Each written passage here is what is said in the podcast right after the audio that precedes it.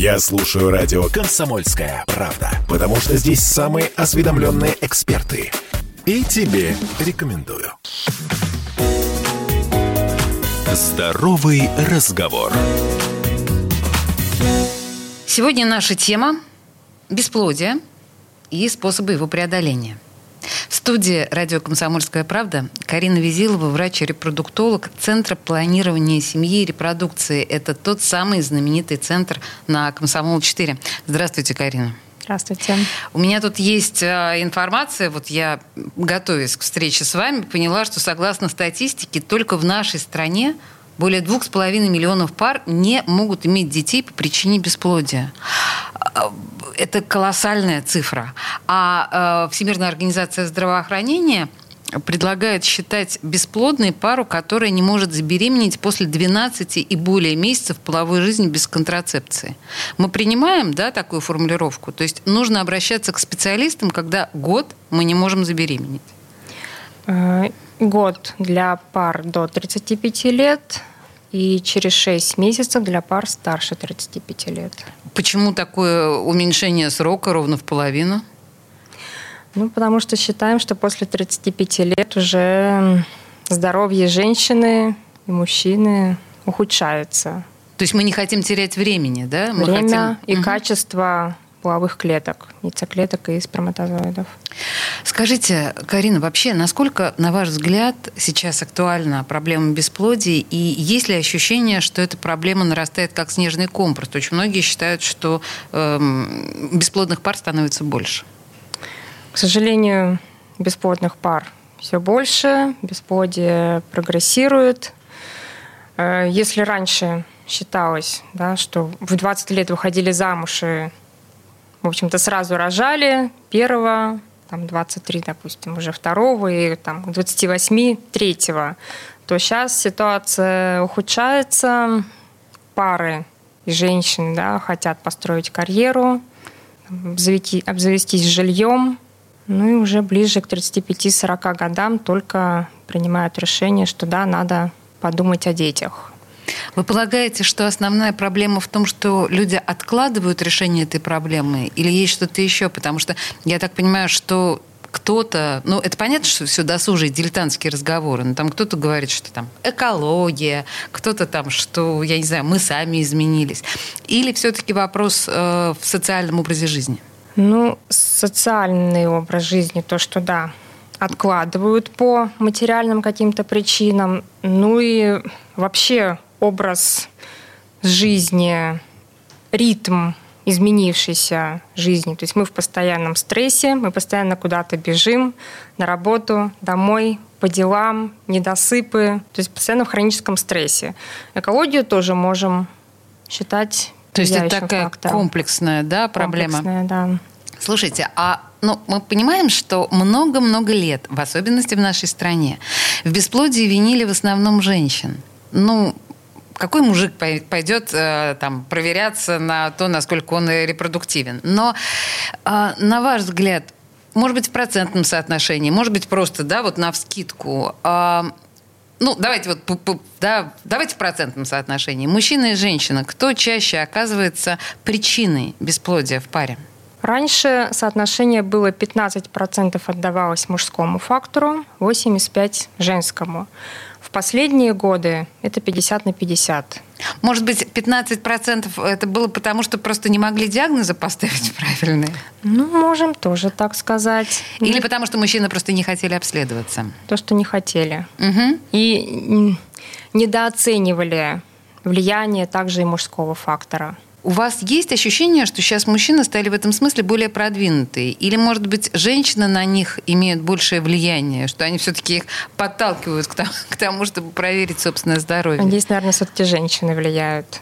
То есть женщины научились взаимодействовать да. со своими мужчинами? Сами все-таки мужчины, пока их не подтолкнешь, не пойдут.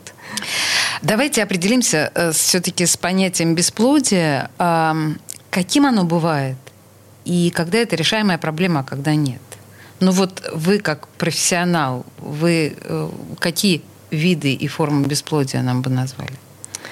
Э, бесплодие бывает первичным, когда у женщины никогда не было беременности угу. в течение жизни. Вторичная, то есть когда беременности были, но, там, допустим, в последний год беременность не наступает по каким-либо причинам. Дальше оно подразделяется на женское, то есть факторы именно к женскому здоровью относящиеся. Это может быть трубно-перитониальное бесплодие.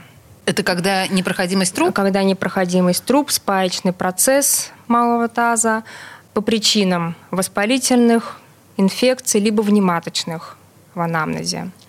То есть, когда э, раньше были внематочные беременности? Да, угу, да. Поняла. Э, эндокринные формы бесплодия, отсутствие овуляции, либо она нерегулярно происходит, ожирение. Это тоже форма бесплодия? К сожалению, бесплодия? да. Угу. Потому что на фоне ожирения меняется эндокринный фон.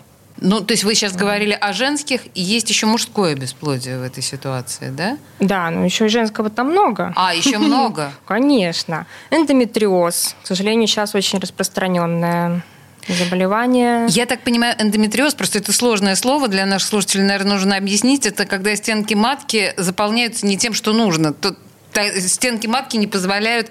Или объясните это более профессионально. Э, эндометриоз – это когда очаги эндометрия Э, могут быть э, в любом месте а, организма. То есть в, любом, в любой полости? Ну, либо в брюшной полости, в малом тазу, на яичниках, в легких даже бывает. Ну, в общем, это штука, которая мешает женщине мешает, забеременеть. Мешает. Так. Также возраст. Угу. Мы берем женский фактор. Стрессы, вредные привычки. Также заболевания шейки матки. К сожалению, тоже сейчас распространено.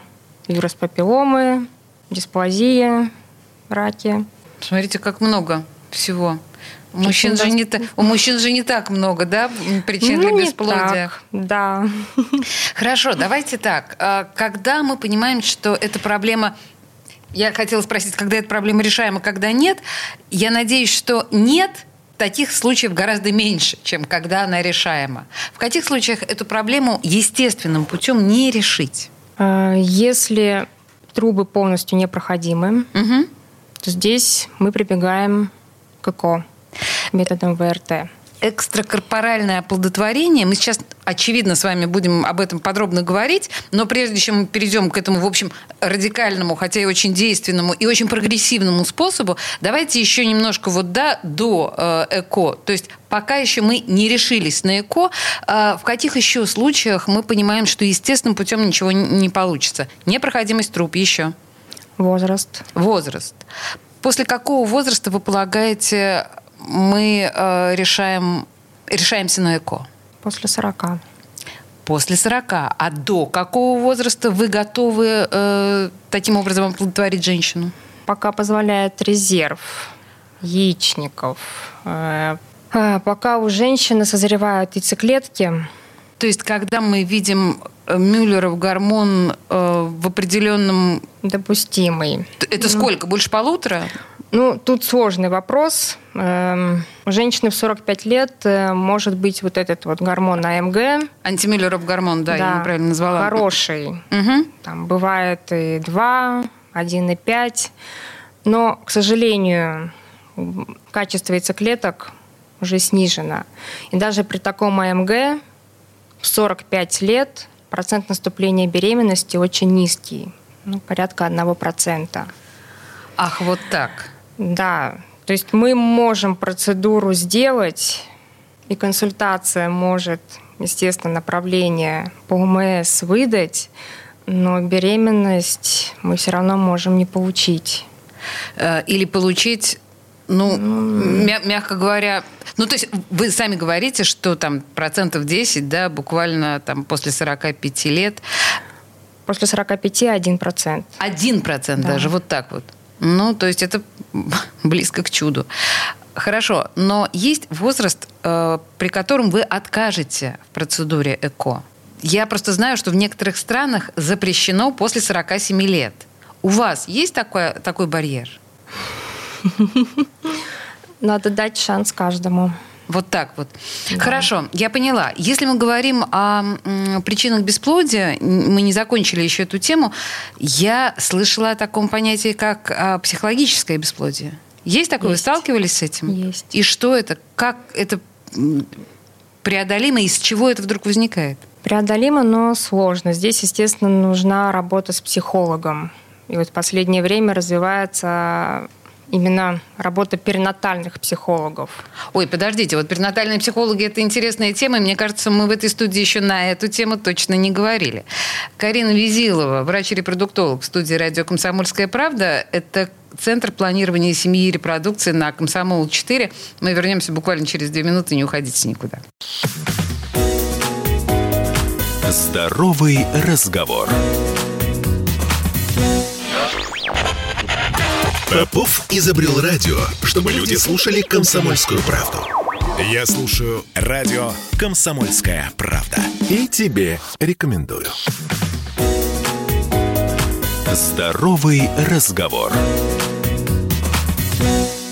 А мы продолжаем.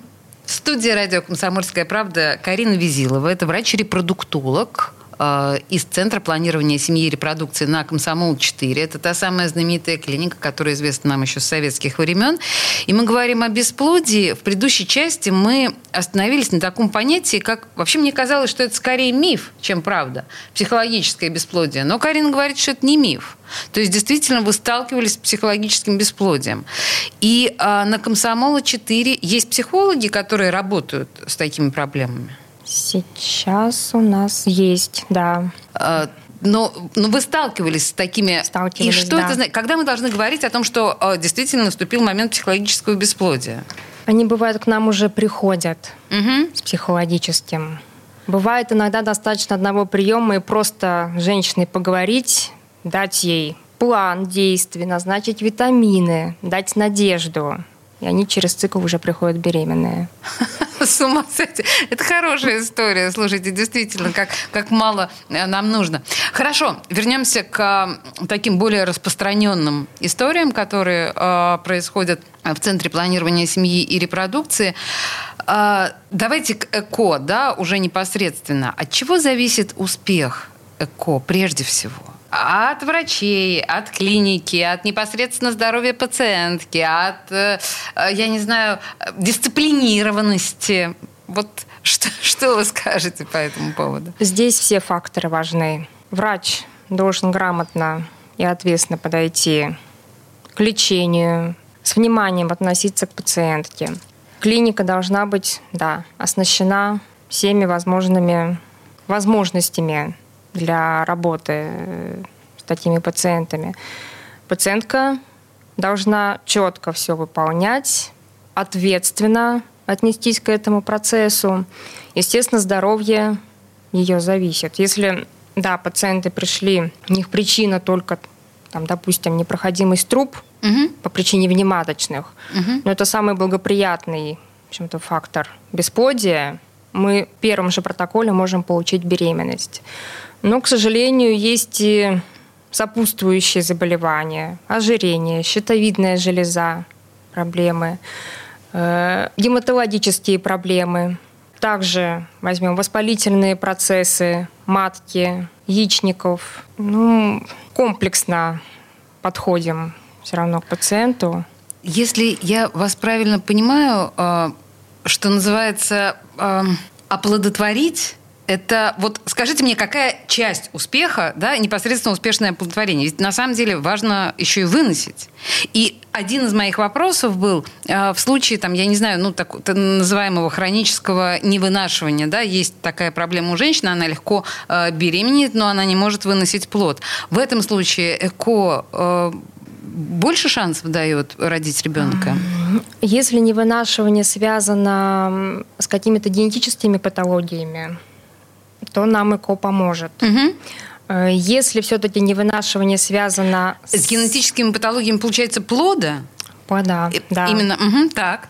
Если невынашивание связано с сопутствующей патологией, ну, то есть нам надо готовить пациентку.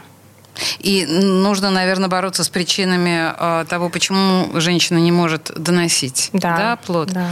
Хорошо. Э, далее, значит, если мы говорим о как, как пара, на ваш взгляд, должна подготовить себя к первому э, визиту к врачу, когда уже, в общем, мы понимаем, что, наверное, мы идем на ЭКО. Значит, вот с чем должна прийти пара на прием к репродуктологу? Желательно, чтобы у них уже была на руках спермограмма так. мужа, гормоны обязательно у жены.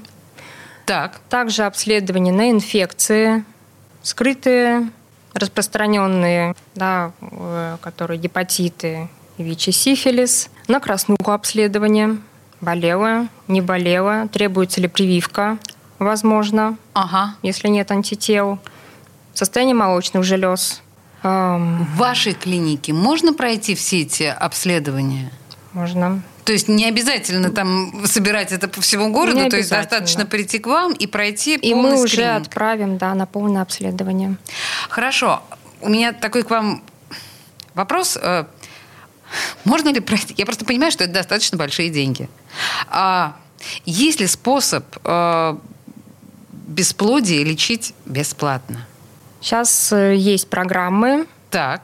Э, ЭКО по ОМС. Так, и мне нужно... Что, что мне нужно сделать? В смысле, что женщине нужно сделать, чтобы э, получить именно такой... Э, женщина идет в консультацию по месту жительства э, и оформляют направление. То есть это может сделать любая женщина? Да. Есть какие-то специальные показания? Я не знаю, там, как вы говорите, вторичное, первичное бесплодие. Э, врач-гинеколог участковый должен ей поставить какие-то специальные пометки? Или, или просто любая женщина, которая понимает, что она не может забеременеть, может э, иметь право на бесплатное э, оплодотворение? Ограничений по возрасту нету. Единственное ограничение – это уровень гормона АМГ. Антимюллеров, антимюллеров гормон. гормон. То есть, э, но это же тоже антимюллеров гормон можно же сдать бесплатно? Или это всегда Консультация. платно? Консультация. Можно, да. То есть вообще э, это такой самый главный тест на возможность, да, забеременеть? Именно по ОМС. Угу. Именно, Именно по, по ОМС. Да. А, мы только один раз имеем право на помощь а, ОМС при ЭКО. То есть только одна попытка может быть оплачена? Количество попыток не ограничено. Серьезно? Ничего себе. Слушай, тогда у меня вопрос следующий. А вообще, в принципе, ограничено ли количество попыток ЭКО для женщин, неважно сейчас, бесплатно, не бесплатно, ну просто вот сколько можно делать ЭКО в жизни? Один, два раза, три, пять? То сколько может, у кого сил, пока не получим беременность. У рождения. Сколько, сколько сил и денег. Да, слушайте, серьезно? Подождите, я просто слышала, возможно, это тоже такие дилетантские досужие разговоры, но есть какая-то такая странная в народе информация, что ЭКО провоцирует онкологию. Слышали ли вы об этом? И можно ли об этом говорить? Ну, сейчас много такой информации ходит, э, но недаром пациенты проходят обследование перед ЭКО. Угу. И они проходят его не для нас, а все-таки для своего здоровья. И именно там мы можем выяснить, есть ли какие-то риски у женщины, либо нету. Если какие-то риски выявляются, и мы видим, что да, возможно возникновение каких-либо заболеваний или онкологии, значит, соответственно, мы отказываем в проведении стимуляции. То есть вы можете отказать а э, онкологию в этой ситуации именно стимуляция провоцирует? Ну, гормоны. Гормоны. Ну, всегда, да, считалось, что все-таки гормональная терапия, любая, не обязательно ЭКО, угу. может вызывать какие-либо да, процессы, в том числе онкологические. Значит, еще из... Эм мифов, из области мифов, заблуждений, а может быть и не мифов и не заблуждений. Если мы понимаем, что стимуляция – это гормональная терапия, воздействует ли она на женщину каким-то таким образом, что, предположим, ну вот как мы знаем, женщины иногда э, набирают вес или там сильно меняются чисто внешне. Происходит ли что-то подобное при вашей гормональной терапии? Должна ли женщина быть к этому готовой? Ну, вот каких-то ярких таких вот изменений – не происходит. Здесь такие же изменения, как при приеме, допустим, гормональных контрацептивов. А, то есть не более того. Не более того. Ну, очевидно, вот этот вот народный миф про э, потолстение от э, гормональной терапии, он идет от советских еще времен, когда, ну, в общем, там 30-40 лет назад действительно при лечении бесплодия действительно женщины, в общем, сильно набирали в весе, но сейчас уже совершенно другие технологии, насколько я понимаю. Хорошо, давайте так, что вы посоветуете парам, которые сегодня откладывают рождение ребенка? Как им избежать проблем в будущем? Не бояться идти к репродуктологу. Они не, еще не знают, не думают о беременности, но к врачу сходить, услышать, что он скажет, узнать свой репродуктивный потенциал, сдать тот же самый антимиллеров гормон, чтобы понимать, да, допустим, сколько времени у них у есть. У нас есть в запасе, да? Да. А может быть, уже надо бежать. Угу. Да, то есть обязательно сходить, провериться, послушать. Если да, ну вот, да, совсем откладывают, и как-то что-то АМГ может подсказать, мы можем продолжить отложенное материнство. Банкинг, создание банкинга ацитов либо эмбрионов. А, Карина, это на самом деле очень интересная тема. Я думаю, что в следующей программе мы с вами к ней вернемся, потому что это прям это тема на целую программу, а у нас уже закончилось время. В любом случае, я думаю, что вы провели среди нас а, очень полезный ликбез. Карина Безилова, врач-репродуктолог клиники Центр планирования семьи и репродукции на Комсомолу 4. Большое вам спасибо. Спасибо. Здоровый разговор.